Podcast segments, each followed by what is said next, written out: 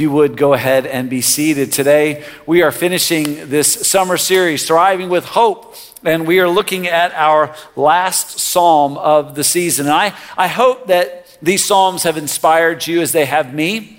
I hope they have made you want to be a better student of the psalms. I have read more books than I can count, that I can even keep up with, having studied for this series. And I, I anticipate doing it more and more because of the richness that is found within these wonderful songs and songs and, ter- and testimonies of, of God being at work. These Psalms, they teach us about real life, about who God is in real life, and how we can rely on Him and look to Him and, and to find, find hope. Today, our text is going to teach us that we can have hope even when it feels that everyone is against us. Now, that will probably never actually be the case. It may feel that way, but odds are you'll never actually be in a situation where everyone is against you. But, but if, it, if it happens, if there comes a point and you sense that there are people against you, you need to find out why. If, if it's because you have sinned, if we have sinned against them, we need to go and seek forgiveness. It says in Matthew chapter 5, beginning in verse 23. So if you are offering your gift at the altar and there remember that your brother has something against you, leave your gift there before the altar and go. First be reconciled to your brother and then come and offer your gift in order for us to worship God rightly, we have to, as far as it depends on us, seek to be peacemakers. And if we've done something that has caused someone to be against us, we need to resolve that in as much as we can. And we need to go and seek to make peace. Now, if it is because they have sinned against us, well, we still have a responsibility there. We, we need to, to seek peace the way God commands. In Matthew chapter 18, beginning in verse 15, if your brother sins against you, go and tell him his fault between you and him alone. Notice that. Don't go on Facebook and complain about this person. You know, don't go and get a posse of people to go up and, and persecute this person. No, no, no. Alone. You go, you speak, you have the conversation. If he listens to you, you've gained your brother. But if he does not listen, take one or two others along with you that every charge may be established by the evidence of two or three witnesses. Get someone you both trust, get a couple of friends. If it's in the family, get a couple of family members and sit down and have the conversation and speak to the issue. Speak to the sin and speak to the need for reconciliation. If he refuses to listen to them, tell it to the church. You come to the elders. Our elders are trained peacemakers. A couple of our elders are at the highest level of peacemaking training that, that can be provided. We actually have a peacemaking ministry within our congregation that can even deal with legal corporate issues, and we have. Eh, within our church family. And let me just tell you, it's always hard. It's painful. It's best not to create conflict. It's best, to the, to the best of your ability, to be a peacemaker and to be at peace. But if, if someone has sinned against us, we need to go. And, and we need to do all that we can to restore peace. Now, if it is because they are mad because we're standing for Christ, well, we need to go forward with humble confidence. Jesus said in Matthew chapter 5, beginning in verse 10, Blessed are those who are persecuted for righteousness' sake, for theirs is the kingdom of heaven. Blessed are you when others revile you and persecute you and utter all kinds of evil against you falsely on my account. We should never be surprised that the world hates us. We should never be surprised that the world is against those who stand for Christ. John chapter 15, verse 18 If the world hates you, know that it has hated me before it hated you. If you were of the world, the world would love you as its own. But because you are not of the world, but I chose you out of the world, therefore the world hates you. And when the world hates us because we choose to stand and to live for Christ, as Christ, we need to suffer like Christ. It says in 1 Peter chapter 2 verse 20, "For what credit is it if when you sin and are beaten for it you endure? But if when you do good and suffer for it you endure, this is a gracious thing in the sight of God. For to this you have been called, because Christ also suffered for you, leaving you an example so that you might follow in his steps. He committed no sin, neither was deceit found in his mouth. When he was reviled, he did not revile in return. When he suffered, he did not threaten, but continued entrusting himself to him who judges justly. Friends, there's one person one human being that has ever lived on this planet who had everyone against him all at once, and that's Jesus Christ.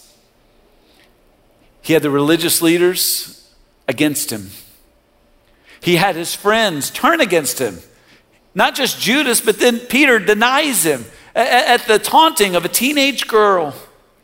But worse than that, worse than his friends, worse than all the people of the world, his father.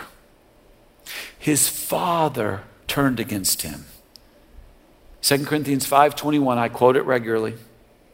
For our sake he made him who knew no sin to know sin so that in him we might become the righteousness of God. On the cross Christ cried out, "My God, my God, why have you forsaken me?" In that moment, he who knew no sin became sin. In that moment, all of the filth of our sin was placed on him. And God the Father turned away as his just wrath was poured out on him. Why did God the Father do that to God the Son? It was so that God the Son could take our punishment, so that we could be free from the punishment and power of sin. The Hebrew writer says that for the joy that was set before him, Christ endured the cross. The joy, what do you mean joy? Yes, there was even joy in the suffering because he was fulfilling his purpose. Friends, there is great joy when we fulfill our purpose, when we live as Christ, when we suffer for Christ, when we're willing to be as Christ. Our text today helps us understand how to thrive even when it feels like the whole world is against us. If you've got your Bible, and I hope that you do, let's go to Psalm 71. Psalm 71. And Miss Nora is going to come and read for us verses 1 through 8. Let's all stand together in honor of God's word. I'm going to brag on Nora for just a moment. So, this is her second scripture to read today because when we were first developing this series, we were going to do Psalm 27. And so she got the old notice. And so she read from Psalm 27. Now she's reading from Psalm 71. We got a scholar on our hands here, folks. Two chapters in one day. She's going to read verses 1 through 8. So, Nora, if you don't mind, read that for us. In you, Lord, do I take refuge. Let me never be put to shame. In your righteousness, deliver me and rescue me. Incline your ear to me and save me. Be to me a rock of refuge to which I may continually come. You have given the command to save me, for you are my rock and my fortress. Rescue me, O my God, from the hand of the wicked, from the grasp of the unjust and cruel man. For you, O Lord, are my hope, my trust, O Lord, from my youth. Upon you I have leaned from before my birth. You are he who took me from my mother's womb. My praise is continually of you. I have been as potent to many, but you are my strong refuge. My mouth is filled with your praise and with your glory all the day. Mm-hmm. The grass withers and the flower falls, but the word of the Lord remains forever. Amen. All right, let's hear it for Nora. That was good. That was good. She, she read Psalm 27 just as good. It's a little intimidating, I don't mind to tell you. Psalm 71. All right, we've been trying to get a sense of categorization whenever we, we begin these Psalms. This one's an interesting one because it actually begins as a lament, a psalm of individual lament, a cry to God from an individual, but it ends it ends as a psalm of praise, a psalm intended to praise God for his attributes. You know, as Christians, we should never be surprised that in this life it's hard. At the beginning, it's hard, that there are challenges, but we must never forget there's always a victory in the end. Because we are in Christ, there is a victory. We are victorious. Romans 8:37, knowing all these things, we are more than conquerors through him who loved us. Friends, we must never surrender to the temptation to pity ourselves. No one likes a pity party except the person who throws it, and then they get mad when no one shows up. Pity parties are useless. Do not fall into the temptation of feeling pity for yourself. Instead, thrive. What does it mean to thrive? Thriving is having the confidence to be intimate with God and the contentment to obey God's commands while trusting outcomes to God's capable care. Friends, we can abide in Christ and we can be like Christ and we can thrive in any circumstances, even when people are against us. Let's learn how. Three things to take note of. First is this when it feels like everyone is against you, seek God's help immediately. Seek God's help immediately. The first moment that you sense conflict, the first moment you begin to feel pressure, pray. Pray for God's divine intervention. Ask God to work in your heart. Ask God to work in the other people's heart. Ask God to bring peace to the situation. Friends, prayer should never be the last resort, it should always be the logical first step prayer. Begin with prayer. And if peace cannot be established, pray again. But this time, seek the Lord as refuge. Ask God to be your refuge. Ask God to be your strength. I like to pray and sing Rock of Ages. Rock of Ages, cleft for me. Let me hide myself in thee. Let the water and the blood from thy wounded side which flowed be of sin the double cure. Save from wrath and make me pure. See, Christ has the power to redeem us and to restore us. And many times He will use the challenges to do that, to call our attention to the need for redemption, to enable us to experience God's power to, to overcome. We, can, we have the ability to live under God's authority because of the gospel. The gospel is not the last step to the Christian life, it's the first step. And when we look at three circles, we remember the first step of repenting and believing the gospel enables us to pursue and recover God's design. Our whole life is a pursuit and a, a recovery of being like Christ, our brother, the one who now lives in us and who feels us. Christ Christ has delivered us to, to have this life at a great price. He's not going to abandon us. He's not going to abandon you. God has paid too much. He's invested too much to abandon us. Now, He's not going to leave us by grace. God hears us. He hears us when we pray. He already knows our need and, and, He knows how to care for us. As children, we need to learn this. We need to learn to call out to our Father. You know, my children have learned which parent to call based on what need they have. You know, if they want, a, if they want a, a couch to be moved, if they want some money, if, they want a pep talk, here it is, right here. The mule. That's what I like to refer to myself as. If they want compassion and kindness, encouragement, I can assure you they don't call me. Because my feeling is move on, baby, keep moving. They call their mother. You know what's so great about Christ? We can call him for anything. Our Father is the perfect parent. He knows. He knows what we need. He knows when we need to be challenged. He knows when he need, we need to be comforted. As we read God's word every single day, the Lord God speaks to us. This morning, the Lord God spoke to me in the book of Jeremiah. Of all places, Jeremiah, the weeping prophet. And I was reminded again of the goodness and the power and the sovereign care of God. God knows. And He's looking for us to look to Him. To look to Him immediately when things are coming. Immediately. God has promised to hear us and to help us. Psalm 50, verse 15. And call upon me in the day of trouble, and I will deliver you, and you, you shall glorify me. As a matter of fact, God has commanded that, that we are to be saved. I, look, verse 3. This is, I wish I could unpack this. There's so much in this, this, in this chapter. Look at, look at verse 3. You have given the command to save me. He has given the command to save me, for you are my rock and my fortress. Now, this does not mean that we're not going to suffer. It means that in our salvation in Christ Jesus, as we suffer and as we die, we never suffer and we never die alone. He is with us always. He is our strength. He is our fortress. He is the one who is there. And it's, and it's so wise to right now, in this day, in this moment, to cultivate to cultivate the promises of our salvation, to pursue God the Father, to stay close to Him, and to get close to God's flock. Friends, you need to be in a small group, you need to be in a connect group, and you need to be serving in this church. You need that because people need you. And in your day uh, of need, they're going to be there for you. And you know how God often cares for his people? Through the body of Christ.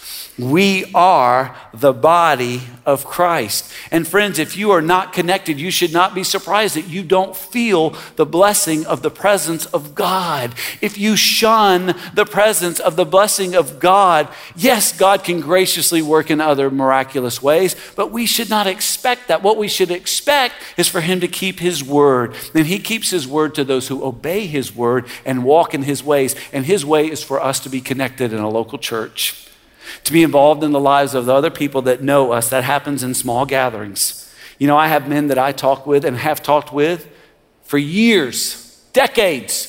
A week doesn't go by then I, that I don't have a text or a conversation with a man that I have been or am in small group with. And those are the blessings of my life. Friends, you and I, we all need this blessing. We need God, and we need God with flesh on. And God with flesh on is the church. And, and we need to make the investment to be involved. We need to seek immediately, call friends immediately, call on God in prayer immediately. Don't hesitate. Build those relationships and, and be expecting and looking immediately. Secondly, when it feels like everyone is against you, remember God's help previously. That's what the psalmist is doing here. Verse 5 For you, O Lord, are my hope, my trust, O Lord, from my youth. Children, listen to me. You need to cultivate a personal relationship with God now. You need to, when you are a, a, a, an adolescent, if you're an adolescent now, when you're a young adult, when, and when you're going into parenthood, and when you're going through uh, empty nesting and, and senior adult, and by the way, it gets there sooner than you think. I can remember what it was like to have hair. It feels like it was yesterday. It's gone, gone, gone, gone, gone, gone.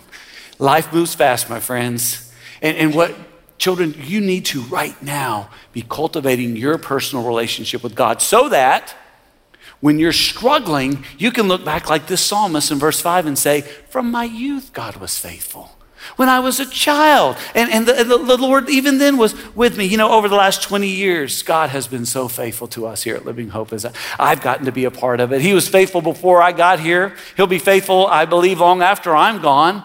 But I can look back and, oh my goodness, the mistakes I made and how God allowed us to get past that. And, and how God was so good to see us through so many challenges so many trials, so many choices that we had to make. And God has led us. And I, I look forward to celebrating some of that with you next week. But, friends, it is such a good and wise exercise to look back to look back and to remember the faithfulness of God, and then to lean in, to lean in now. Upon you I have leaned. From, my, from before my birth, you are you who took me from my mother's womb. My praise is continually of you. I have been as a portent to many, but you are my strong refuge. My mouth is filled with your praise and with your glory all the day.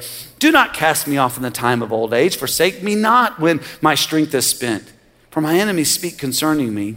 Those who watch for my life consult together and say, God has forsaken him. Pursue and seize him, for there is none to deliver him. Oh God, be not far from me.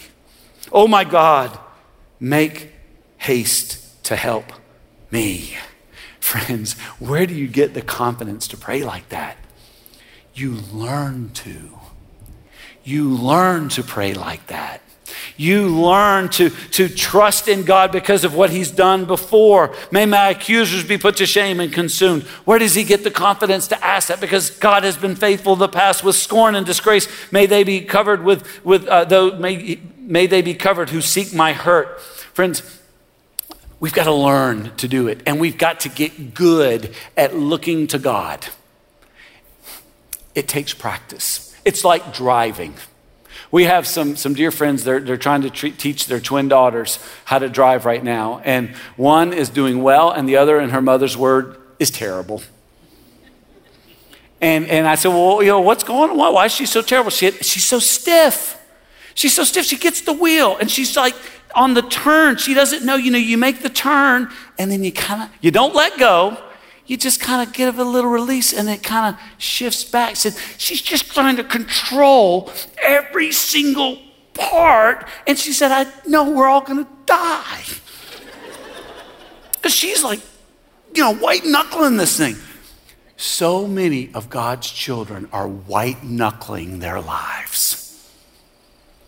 They've not learned to go with the flow of the Spirit to walk in the Spirit, to, to rest in the presence and power of God. Yes, we've got to make turns, but then we release and we allow God. We, he's with us, yes, but we're responsible. We, we, we're working in, in, in conjunction with, under the authority of the Spirit of God, with God. Friends, it's like driving. You have to learn to do that. Yes, when you begin, you're going to white knuckle it. Yes, you're going to be, you're not going to be very good at it. But you know what happens over time? You grow. You grow. This writer was able to look back and remember God's faithfulness. And it gave him the hope to request help. And look, when we walk a path over time, there becomes a trail with markers. And we're able to look back and see, look, look at this path. Look at how God led us. Look at the things that have happened. Look where He has been faithful. One of the best ways to learn of the faithfulness of God, again, is by studying the Bible studying the lives of those who've gone before us. You can just take simply, and here's a challenge take the book of Genesis and, and study the patriarchs Abraham and Isaac and Jacob and Joseph, and, and look at their lives and learn who God is, learn how faithful He is. Learn to avoid the mistakes they made and learn to do the things that they did that honored God. Another great way that I love to, to learn of the faithfulness of God is to read Christian biographies. I've stumbled on another series. It's called A Long Line of Godly Men. A long line of godly men. I, have just read a couple of them. They're only about 200 pages long, and they are so good because they show the lives of godly men and the mistakes they've made and, and, the, and the good things that they did for God's glory and how the Lord was faithful all the way through. Friends, we need to be able to look back, not, at our, not only at our lives, but at the lives of others and learn how God has been faithful and lean into that. And, and when we look back and we trust in God, we'll begin to be expectant. And that's what we need to do. And that's the third thing. When it feels like everyone is against you, pursue God's help expectantly. Expectantly. Expecting God to show up, expecting God to answer our prayers. is isn't it amazing how astonished we are sometimes when God answers our prayers? We should not be astonished. We should be, yep, that's what I asked for. That's what I should expect. I'll never forget this person came up to me when I was saved, and they said, I prayed for you to be saved. I never dreamed you'd get saved. Well, who else are you not praying, praying for. Friends, we, we need to go to God expectantly. We need to pursue Him expecting. This is what the psalmist did. I love verse 14. If you don't have a, a life verse, and not everyone does. My life verse is 2 Timothy 2 2, and the things you've heard me say in the presence of many witnesses, and trust a reliable men who will be qualified to teach others. If you don't have a life verse, let me recommend verse 14. This is a good one. But I will hope continually and will praise you yet more and more. Boy, that's a blessed life right there. That's a thriving life right there, who just basically says, You know what? I'm going to hope continually because you are God, and I'm just going to keep praising you no matter what comes because you are worthy. And, and, and as we do that, as we see the worthiness of God, as we experience the goodness of God, we have a responsibility. Look in verses 15 through, 20, through 19. If this is your Bible, uh, let me encourage you to underline some things here, okay? If you've got, if it's electronically, try to highlight it if you can. Verse 15, my mouth will tell, underline, will tell. My mouth will tell of your righteous acts, of your deeds of salvation all the day, for the, their number is past my knowledge. With the mighty deeds of the Lord God, I will come. Underline this one. I will remind. I will remind them of your righteousness, yours alone. Oh God, from my youth, you have taught me, and I, underline this, I still proclaim, I still proclaim your wondrous deeds. So even to old age and gray hairs, oh God, do not forsake me until, underline it, I proclaim, until I proclaim your might to another generation, your power to all those to come. Your righteousness, O God, reaches the high heavens. You have done great things, O God. Who is like you. Friends, we must not only experience the blessings of God, we must tell of the blessings of God. To tell people to tell people what God has done. Now, I believe the best way to do that is with three circles. But I also believe one of the best ways to do that is to share three circles in light of our story. L- let me show you uh, what, what this can look like, okay? So you're familiar with three circles. Now notice how I've highlighted these different parts. The, the green and the, uh, and the purple, the green and the yellow, that's our story. So you think about sin and brokenness. We've all experienced that. That's, that's my life before Christ. That's BC. You know, oftentimes uh, I'll, I'll run into people and I'll be with friends and I'll say, yeah, that one knew me BC, before Christ. They, they, knew a little bit of the terror of, of, what, of what it's like to, for a person to be without Christ. But then my birthday. My birthday is the day that I surrendered my heart and life to Jesus Christ by repenting of sin and believing the gospel. That was for me on June 28, 1988 at approximately 3:15 a.m.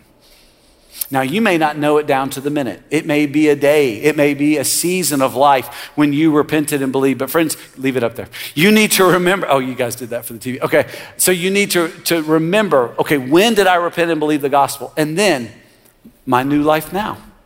We need to be able to share what Christ is doing in our life now. I want to challenge you to write down your salvation story. Write it down, three, four sentences my life before Christ was like fill in the blank. I came to repent and to believe the gospel when fill it in. Now that I've repented and believed the gospel, here's what God is doing in my life. And here's what I want to challenge you to do. I've been challenging you to do this. I want to continue to challenge you. Sit down at the dinner table and tell your children your story. Have your children tell you their story. Make sure you know each other's stories. And then go tell your neighbors. Go tell your friends at school. Go tell the people you work with. Fulfill our mission to impact our homes, our neighbors, and every generation with the hope of Jesus. And friends, this is so easy to do. It's so easy to do. This week I was traveling and I had a man, he walked up to me, or we were actually kind of in proximity to one another, and, and we were going to be in a, in a confined space, an elevator, for just a, a, minute. And he said, Well, what brings you here? And I said, Well, I wasn't raised in church, but I met this girl, and they said I couldn't date her, so I went. And at that church, I found Jesus Christ and was saved. The Lord done a work in my life, and, and now I'm, I'm a part of a church, and I help lead it, and I'm, I'm here to learn how to do it better. And this guy, obviously from Alabama, said, You didn't grow up going to church? I shared my testimony in less than 30 seconds. We got off at the same floor and sat there and talked for 10 or 15 minutes about Jesus Christ. Now, some people can say, huh, good for you. stay away from me for, you know, you just, you don't know. I mean, that's not your job. Your job is not to, to determine their response. Your job is to tell your story, to tell what Christ has done. And I love to do it with three circles. Yes, there was sin and brokenness, but I repented and believed the gospel. And my birthday, my new birth, when I became a new creation, when I was born again, it, it, it happened. And now I'm pursuing and recovering God's design. Friends, we got to tell it. The psalmist here, it says, I got to tell it. And, and as we do, expect opposition and victory. Look in verse 20.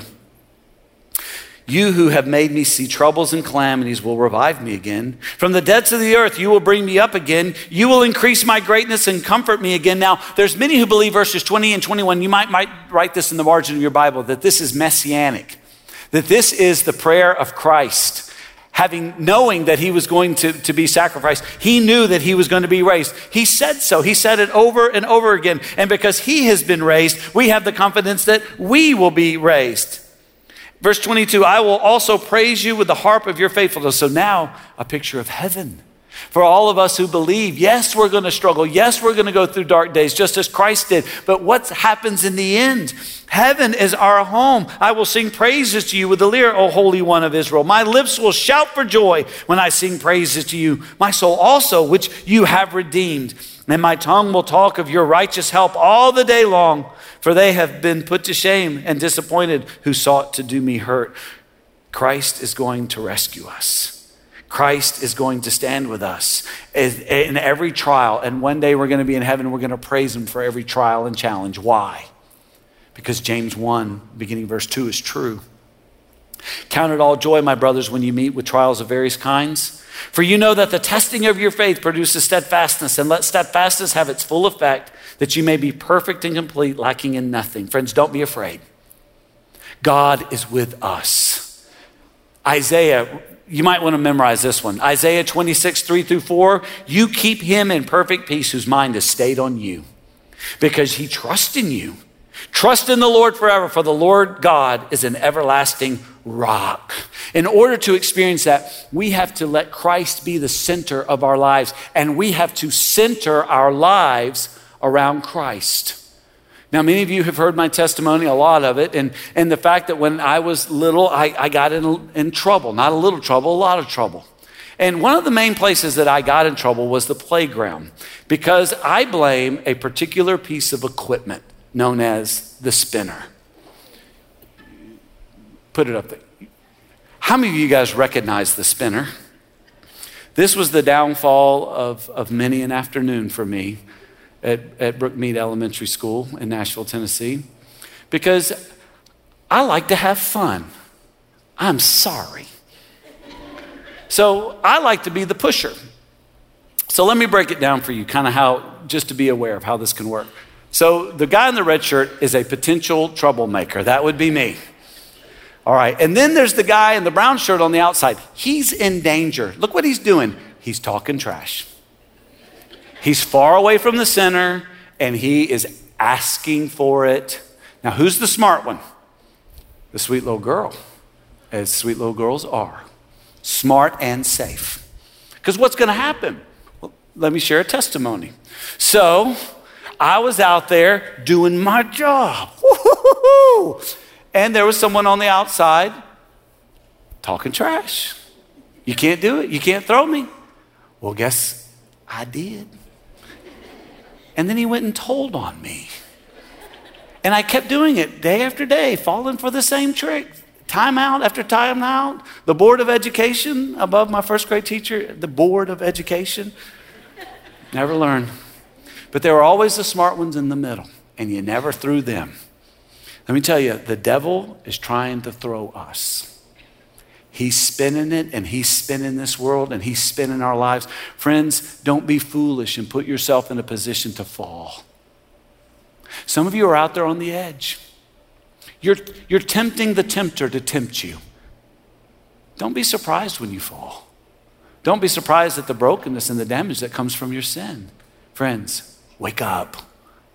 Get your life centered in Christ and then center yourself in Him as the world spins. and trust God to provide. It's amazing how He provides. The best way I know to center my life is with a disciple's life. We use the cross. We're going to talk about this in the days ahead. At the center of that life is gathering for worship.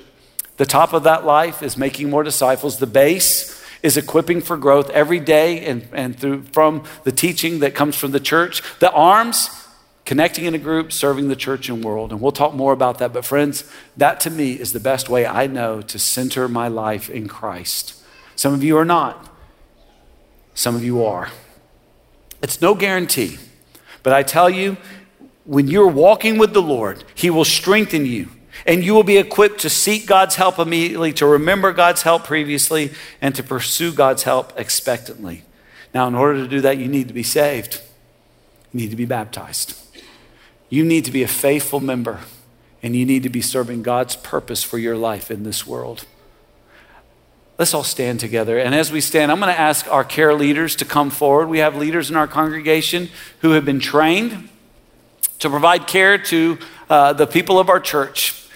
Uh, some of you need to be saved today. Some of you need to join the church. Some of you need to be baptized.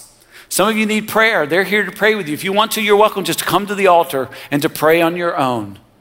But I want to pray for you now. Let's pray.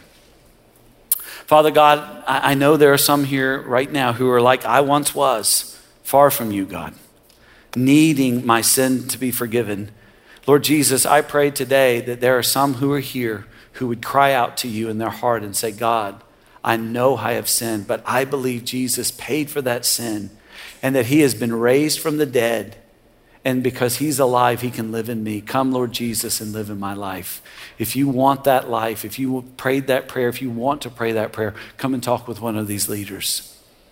Some of you have not been obedient to baptism. Lord God, I pray that you will bless them, that they will be obedient to you, that they will pursue you. If you need to pursue baptism, if you need to pursue uh, group life, life in this church, come and talk with these leaders. They will help you. And Father, we all have needs. We need you in so many special ways physically, emotionally, spiritually. Lord, you know what we need, and you alone can meet those needs. So hear us when we pray. And if you want to come and talk with these leaders, they'd be happy to help you in any way. So, Father, meet with us, help us, bless us, we pray. In Christ's name, amen.